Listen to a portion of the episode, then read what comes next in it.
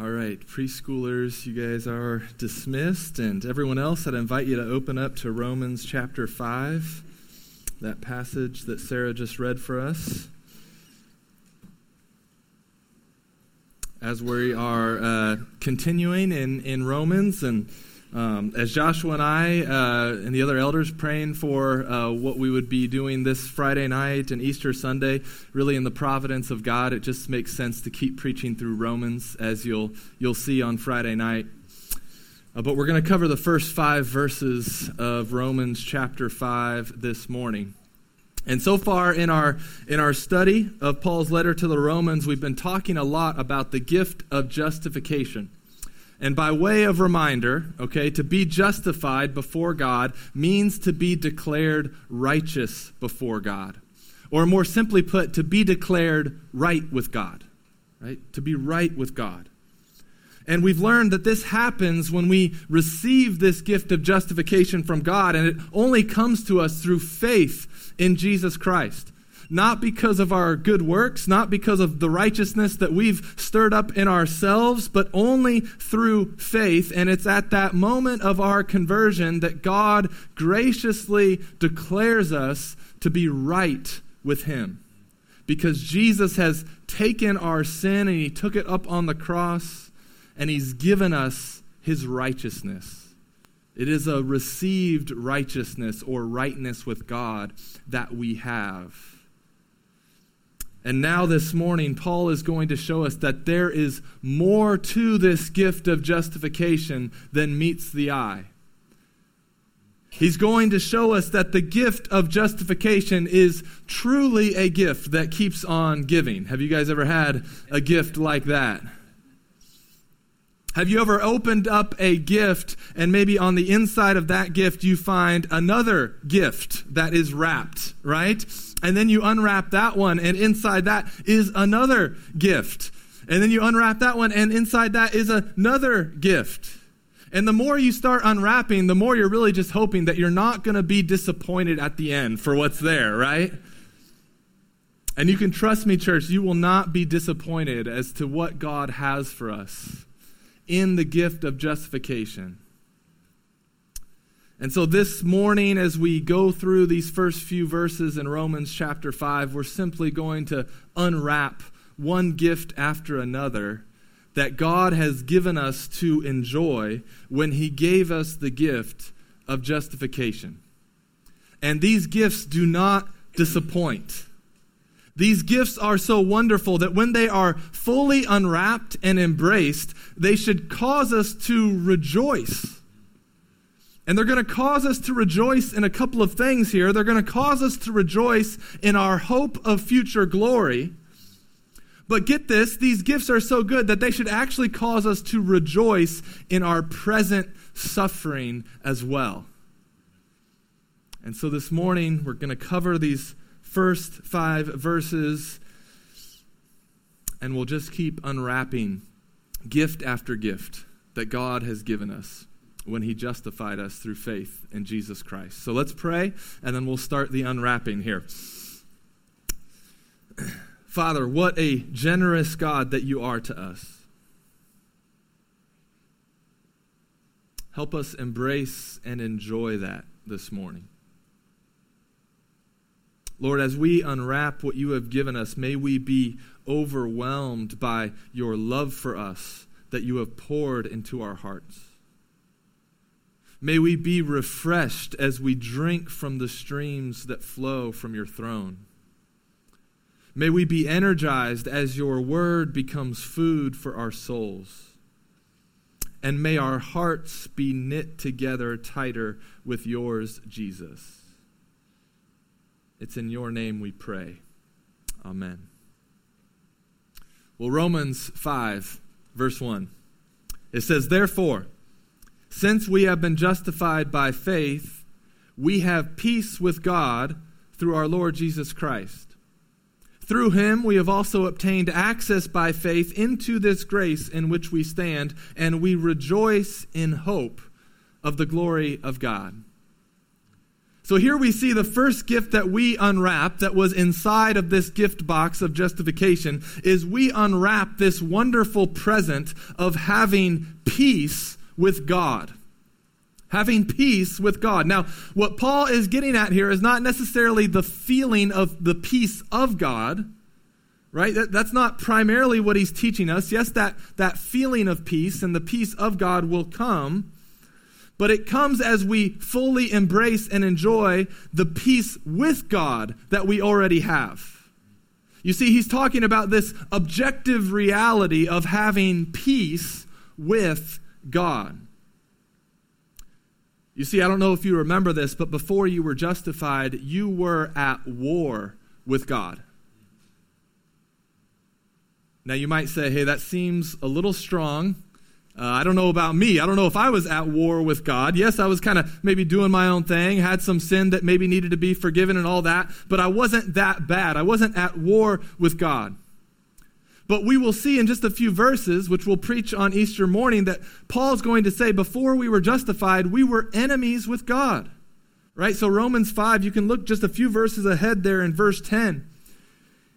He says, for if while we were enemies, we were reconciled to God by the death of his son, much more now that we are reconciled, shall we be saved by his life.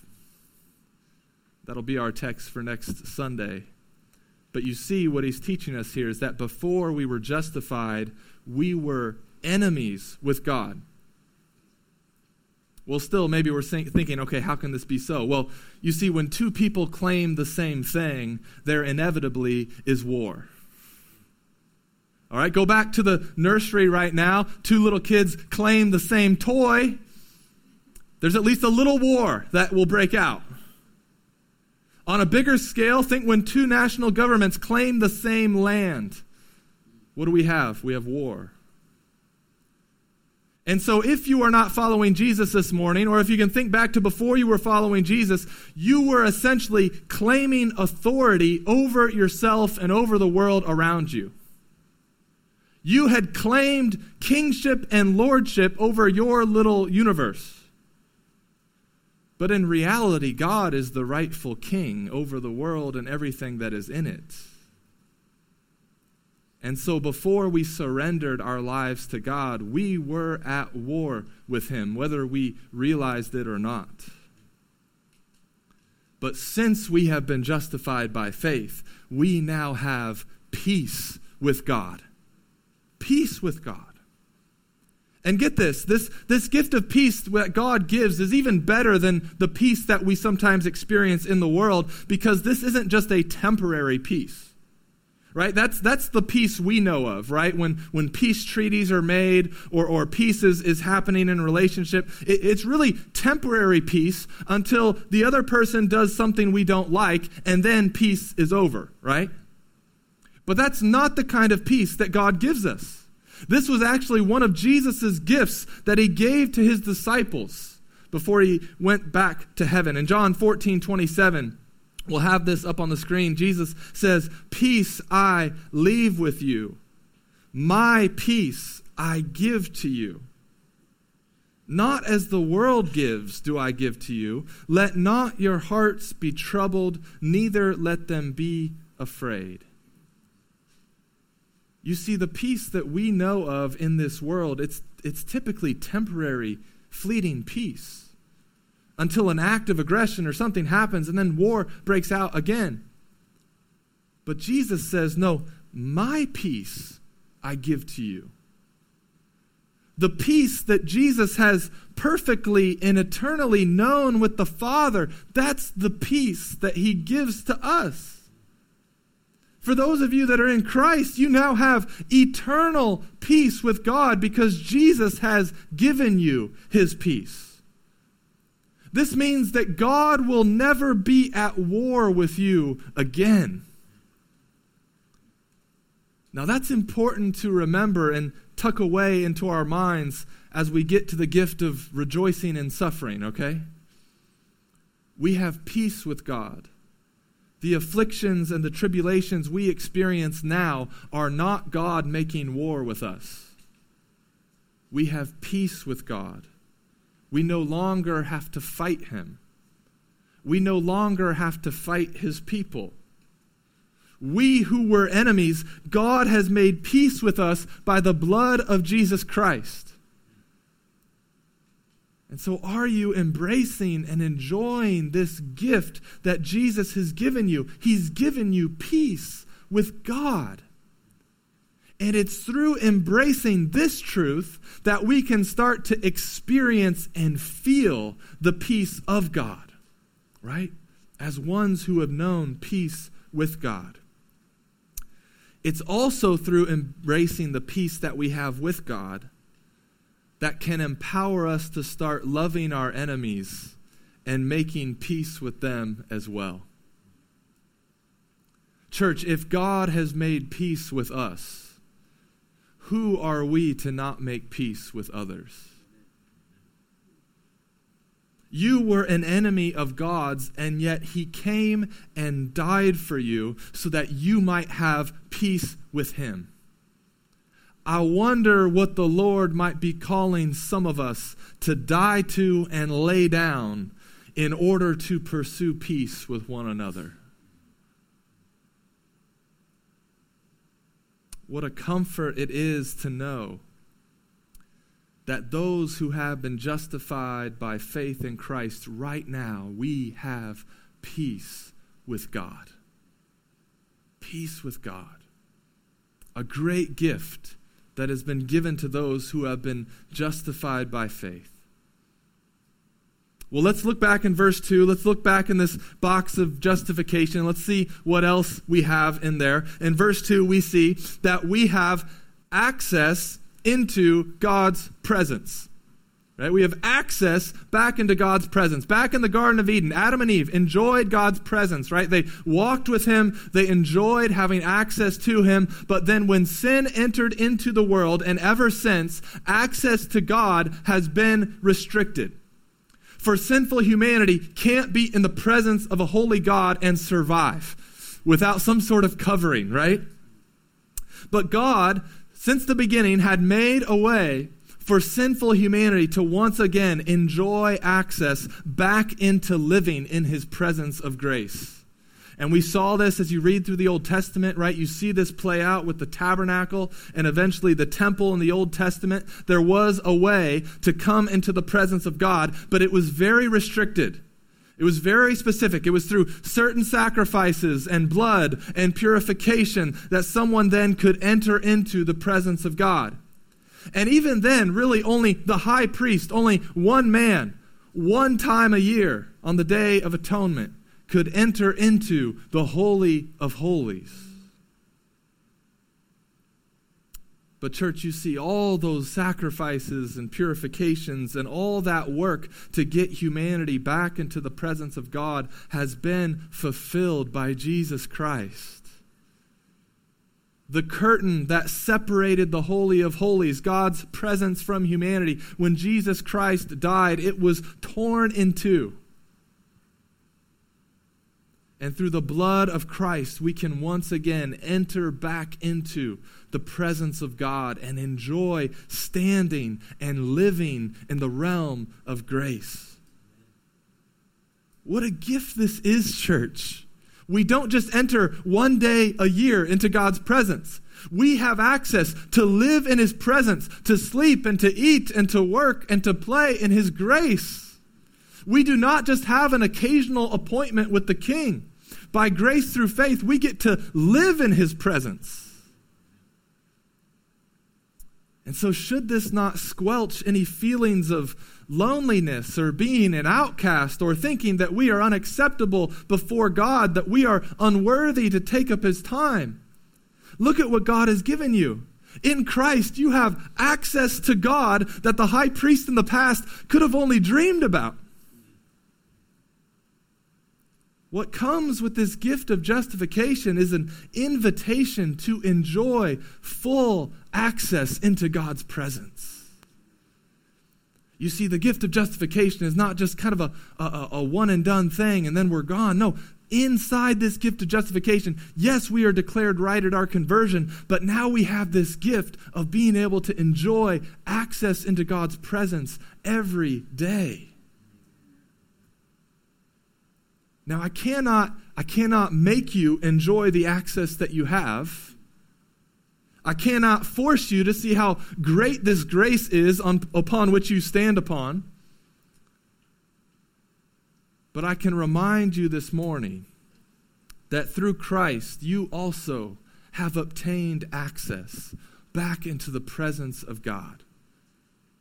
And those who have been justified have access into God's presence. So my question for you is, are you fully enjoying this? Do you fully appreciate all that Christ has done for you? To even make a worship gathering like this possible? Are you taking him up on his invitation to live in his presence every day? To pray without ceasing, to enjoy him all throughout the week? He's given you access, church. A great gift that is contained in this gift of justification. Well, what, what else do we have in this box, this gift box of justification? Look back in verse two.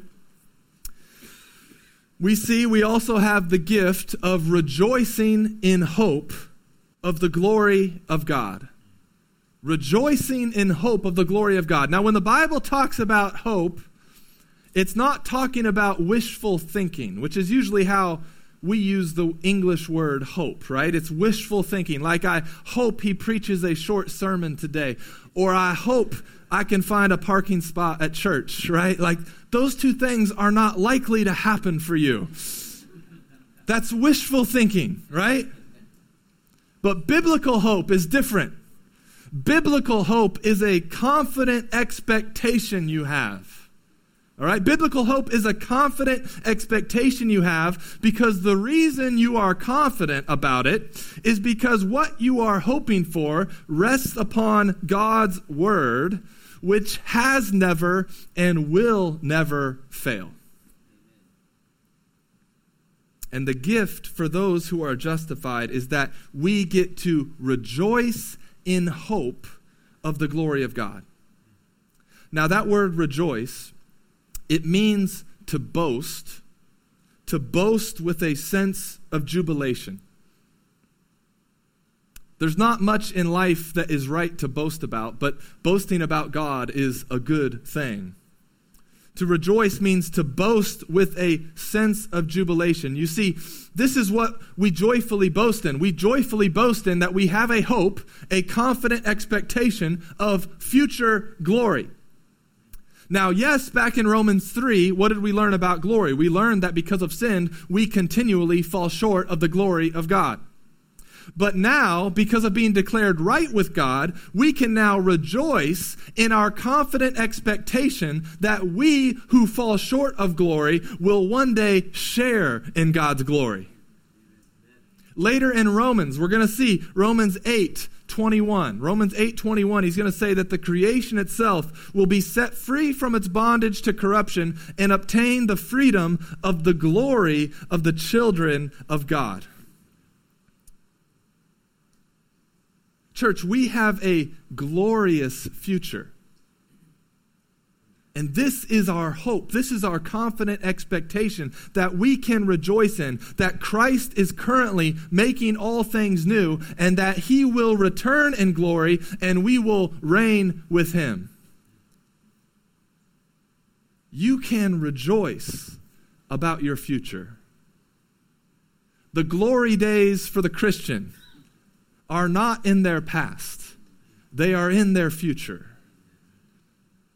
And it is your future hope that can bring you present joy. It is your future hope that can bring a present joy. And, and we know this to be the case. Like, we know this is just how life works, right? I mean, think about any time that you schedule a vacation a few months ahead, right? Think about a date night that you put on the calendar. Think about a trip or just something fun that is on your calendar that is upcoming. Like, when you schedule that in three months, nothing like currently today has changed, right? Except now you have a hope, you have some degree of confident expectation that something glorious and wonderful is coming in your future. And it fills you with joy, right? Even just seeing the weekend, seeing the day off, seeing the thing that is coming gives you present joy today. Church, those who have been justified, they don't know the day or the hour, but they know that future glory is coming. And therefore, their hope for the future brings them a present joy. We can rejoice in this today because it does not rest upon our works, but it rests upon the grace of God. Now listen, the, the world wants to offer you a bunch of false hopes for the future. Right? It's great about giving you false hopes for the future. In fact, I read about how during a World War Two, above the entryway to one of the concentration camps was a sign that read, "Work makes free." Work makes free. It was a false hope given to the people that their hard work would liberate them and set them free. But it was a lie. In fact, it's a satanic lie. And it's a lie that is still believed by many church-going, moral, religious people. My work will make me free. My work will secure a glorious future for myself. My good works, my knowledge, my faith, my decision, my parenting, my dedication will provide the glorious future I want. And that is a false hope, church. Every false religion hopes for that. A Christian does not hope that their work will make them free. A Christian believes that Christ's work has already made them free. And that he will one day return to liberate creation from its bondage to sin and death. That God has given them this glorious and gracious gift. That they have been justified with God. They have been declared right with him. And it's a gift that changes everything. It changes our past. It changes our present. And it changes our future. We see this all here in the first couple of verses of Romans five. A peace treaty has now been signed, and we have peace with God. That's in our past. In our present, we enjoy unlimited access into the presence of God, standing upon his grace. And we have a future hope that one day we will see him for who he truly is, and we will live forever with him in the new heavens and new earth. This is not wishful thinking. This is a confident expectation we have, and we can rejoice in this hope we have today. Amen? Amen? Amen. But so far, that's in this passage, that's that's really the understandable and easy part of this passage, right? I mean, rejoicing in our future hope, that, that kind of makes sense to us. We can get our minds around that. But what about rejoicing in our sufferings? I mean, how is that possible? But you see the gift of justification, it changes things. It changes how we relate to God. We now have peace with him. We have access into his presence. We have a future hope of life with him. But here's where we need to see that when how we relate to God changes, how we relate to everything else changes as well. And so as we looked in the gift of justification, this box, right, we are now going to pull out a new relationship and understanding that we can have with suffering. Look back at Romans five now in verse three. He says, not only that, but we rejoice in our sufferings, knowing that suffering produces endurance, and endurance produces character, and character produces hope. And hope does not put us to shame because God's love has been poured into our hearts through the Holy Spirit who has been given to us. You see, church, when we are justified by faith, we don't merely just have to tolerate or accept our sufferings. We don't just have to come to grips with our present suffering.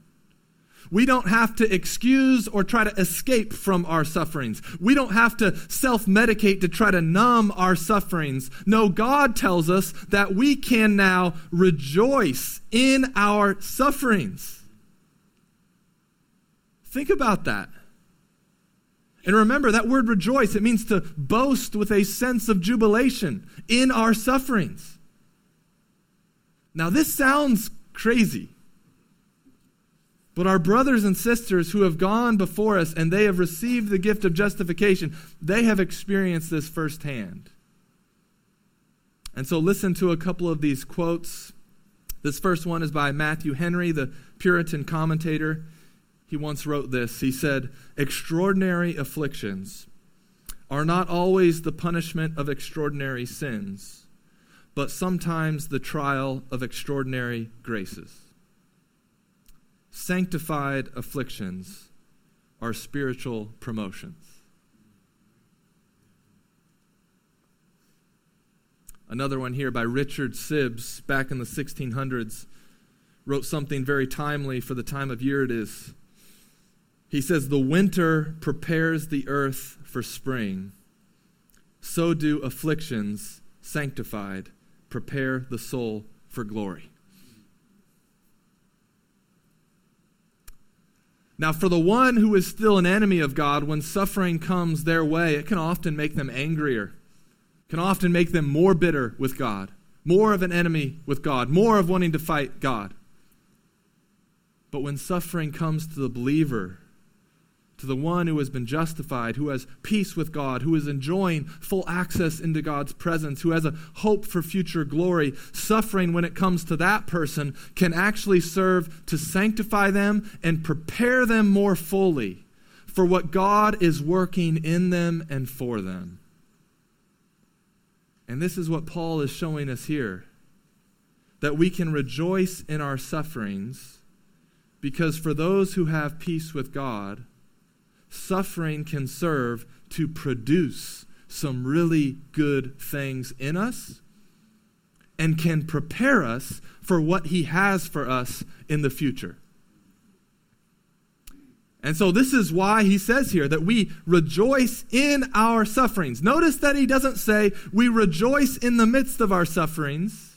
Notice he doesn't say we rejoice in spite of our sufferings. No, he's showing us just how great this gift of justification is. He says we can rejoice in our sufferings. Like not we're suffering, but then we're going to rejoice in kind of the, the butterflies and rainbows and unicorns that are happening over here. I mean, we should be rejoicing in those things. But he says we can actually rejoice in our sufferings, to boast in jubilation of our sufferings. Now let's understand this a little bit more. This word suffering, it means afflictions, it means tribulation, it means burdens. It's getting at the idea of someone who is being hard pressed. There's a pressure or a squeezing on someone. That's a suffering that he's referring to here. And I think we've all experienced this at some time in our or another in our life. Right? You felt the, the pressure of life. You felt like you're being squeezed. You're being burdened. You're being afflicted. Now, some of us have experienced this to much greater degrees than others, but all of us, some, some less, some more, we have experienced this pressure, this suffering, this affliction. But Paul's reminding us, he's saying, hey, this is not God making war against you. Those of you whose faith is in Christ, he's not crushing you when you feel squeezed and pressured by life. He's not punishing you. Christ took your punishment. Christ took your punishment. You can now approach and understand suffering, it, like that your approach to it, how you understand it, it changes now that you are in Christ, right? God is not punishing you. He is preparing you for your glorious future, both in this life and the life to come. And so when you feel the pressures of life, for those of you who are trusting in Christ, know that God is not punishing you. He's preparing you. He's producing in you something glorious and great. I mean, do you believe this? Lord, we believe, but help our unbelief. But look, he, he's gonna he's gonna unwrap this gift a little bit more and show us what he is producing in us through suffering. Look at what he says. He says, suffering produces endurance. That word, the meaning of this word, endurance, is really getting at the idea of a patient perseverance. It's used, uh, a word that's used to describe someone who keeps focused on the prize. Someone who does not swerve to the left or the right, but patiently perseveres and endures till the end. There's a story told of a young man in a prayer gathering. He asks uh, for prayer for more patience. And so they start praying, and an older man starts praying. He says, Lord, send this young man some tribulations and suffering. And the young man's like, whoa, whoa, whoa, no, no, no, no, that's not what I asked for. And the older man, he said, but you see, it is through suffering that God produces a patient perseverance in us. It's through the pressure and afflictions and the burdens that we endure that he develops in us endurance. And there's been a lot of talk recently over the last few years about the mass exodus of young adults from the church. And I think there are a lot of reasons for that, uh, but I would maybe like to suggest one reason to you this morning. Could it be in our well-meaning attempt to shelter our kids from the suffering, pressure, persecution, and evil in our world, could it be by us attempting to take every pressure and affliction that would come towards them, that we have also taken away the means by which God produces in us patient perseverance and endurance? Now, certainly there is wisdom in protecting children at certain ages and sheltering them from certain things at certain ages, but the end goal of parenting should not be to teach our kids how to shelter themselves from the world. Instead, our end goal is to help them know how to patiently persevere by faith in this world. And so I don't want to teach the future men in the front how to escape from the world. I want to teach them how to engage with the world, how the gospel is going to transform the world. I want them, while they're in my house, to feel some of the pressure and weight of sin that exists in the world and exists in their hearts. I want them to learn how to confess it and turn from it and trust in Christ's forgiveness. I want them, while they're in my house, to feel what it's like to be ostracized because of their faith, to put them in situations where their faith has to be tested, to be the kid at the party who has to have the courage and wisdom to walk away and turn their eyes from what everyone else is watching. I want them, while they're in my home, to experience the realities of sickness and death, of toilsome work, of thistles and thorns, of financial pressures and realities, to be able to live in and persevere in the world that is full of great evil and full of great good. I want them to be tough enough to handle the pressures of life, but tender enough to love God and people through it. And parents, if we want our children to finish the marathon of faith, we must teach them how to run.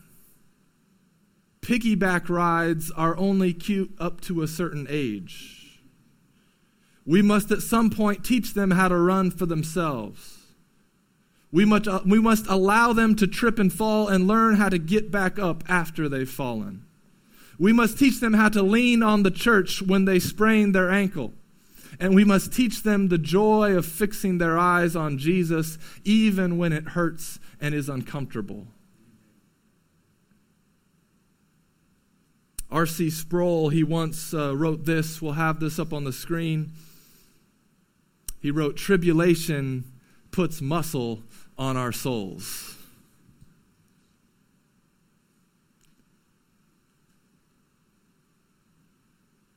Now, we can just admit, as the American church, we've had pretty scrawny souls.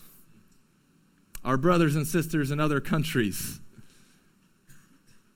have a lot more muscle and endurance probably than we do.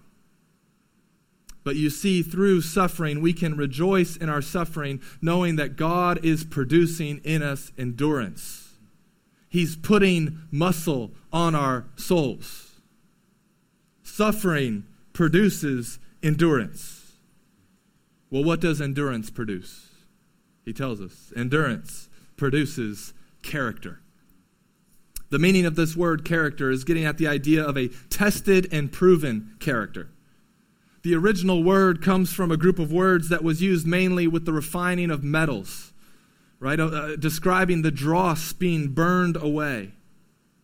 Paul is saying that suffering produces endurance, and endurance produces character, because it is through patiently enduring suffering that someone's character is purified and proven. And so we shouldn't always try to quickly escape or numb our suffering, because it is in that, in the midst of that, that we are being purified and proven. And then what does character produce? Character produces hope. Back again to that confident expectation. And it's a hope that will not put us to shame, meaning that it is a hope that will not disappoint us in the end. A hope that knows that even though I'm patiently enduring suffering right now, I know I have peace with God, I know I have access to the presence of God, and I know I still have a glorious future. I know that God is not punishing me with this pressure I'm feeling, but instead He's preparing me for future glory, and He's producing in me some wonderful things. You see, so in Christ, we are not disappointed or put to shame. In Christ, even our suffering doesn't disappoint us. We won't be disappointed by it in the end. God will not allow it to go to waste. He will prepare us for the future through that suffering, and He will produce in us and for us wonderful things. And look then at this last gift of justification that we see this morning here in Romans five. Look at what has been poured into us. This last gift will unwrap it, it. Envision it looking like kind of a pitcher of water. And he tells us that we've been given the gift of the Holy Spirit, who pours God's love into our hearts. A couple of things we can learn about the Holy Spirit here. First is that at the moment of our conversion, when we are justified, right, we are also given the gift of the Holy Spirit. Right? We see it right here. God's love has been poured. He's been given the Holy Spirit. God does not wait to give us the Holy Spirit to a later time. Even if maybe some gifts of the Spirit don't come till a later time, those who are justified are filled with the Holy Spirit. And then look what God pours into us through the Holy Spirit. He pours His love. This word pour is, is getting at the idea of love being abundantly poured into our hearts, as opposed to just being dripped or sprinkled in. I was reminded of this uh, this morning. Uh, Britt's in the nursery, so we can talk about her. Um But she has a, a, I think, an essential oil or a vitamin supplement. And maybe it's like vitamin D or something. But she she holds it over her mouth and really has to like hit it, you know, to get little drips and drops that will come into her mouth, right? Just, you know, little little drips at a time. That's sometimes how we think about God's love for us, right? Like just, can we just get a, li- a little bit, Lord, a little bit, a little little drip at a time? But that's not what he's telling us, how God gives us his love. He's saying he pours his love abundantly into our hearts through the Holy Spirit. See how great God's love for you is, church. He has poured his love for you into your hearts so that through the power of the Holy Spirit, you might come to know and enjoy the love of God. God's love for you. And if you want to see a display of the love of God for you, come back Friday night. But oh, this is a great, abundant love that he pours into our hearts, church. The heart of a believer is controlled and captivated by the love of God. One of the ministries of the Holy Spirit is to assure you of God's love for you. And it is this pouring out of God's love into your hearts that fuels this whole process we've seen of him producing things in our heart. It's the love of God that is the fuel, right? It fuels and empowers us to be able to rejoice in our sufferings, as opposed to becoming embittered in our sufferings. God's love is what fuels and empowers suffering to produce endurance, as opposed to us falling away. God's love is what fuels and empowers endurance to purify and prove our character, instead of corrupting or destroying our character. God's love is what fuels and empowers our purified and proven character then to produce in us a hope for the future, knowing that God will not disappoint us. What a glorious, what a gracious gift it is to be fueled by the love of God that is poured into our hearts by the Holy Spirit. It fuels us and empowers us to rejoice in our sufferings. Rejoice in our sufferings. There's a town in Alabama called Enterprise, and it knows what it's like to rejoice in their sufferings. We'll have a picture up here of a statue. Here's a statue in the middle of their town of a woman holding up, rejoicing, boasting, exulting in the boll weevil. You see, the boll weevil is a small beetle that in nineteen oh nine arrived in Alabama, and it started destroying cotton fields, which was the main source of income for the town of Enterprise. Farmers all across the South started to try different pesticides and different techniques to get rid of the weevil, but nothing worked. Within a few years, farmers had lost everything. Almost all their fields were gone, along with it, their income and their livelihood. A lot of towns in the South still tried year after year to grow cotton with no success and only more poverty. Enterprise, however, decided to say, hey, you know what? Let's see, let's not see this as a death sentence for our town. Maybe something better can be produced here. Right? They saw their suffering not as something that was going to crush them, but maybe was preparing them for something better in the future. Right? Maybe something even greater could be produced in the midst of their suffering. And so you know what they did? Started planting peanuts.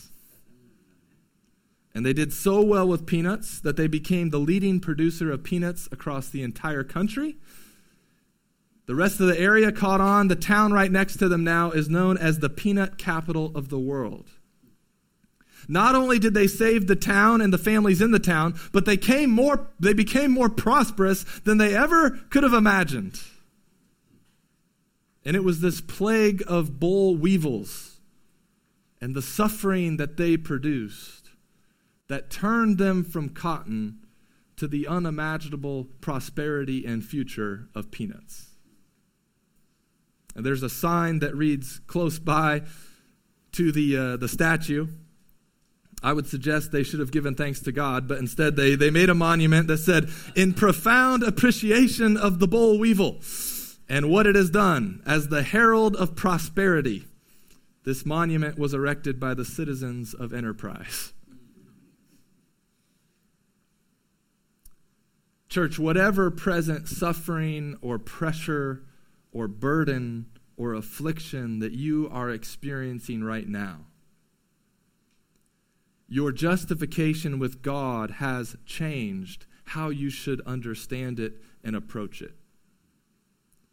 If you have been justified by faith, you have peace with God.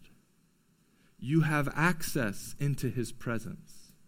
And you have hope of future glory. And God's love now fuels your heart to be able to hold up your present suffering, sort of like that statue was, and say, God is not destroying me with this.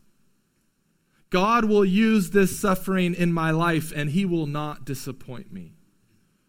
He's preparing me, he's purifying me, and he's producing in me something better than I could have ever imagined. And so may we rejoice in future glory and our present sufferings, for we serve a God who will not disappoint us, church. Let's pray.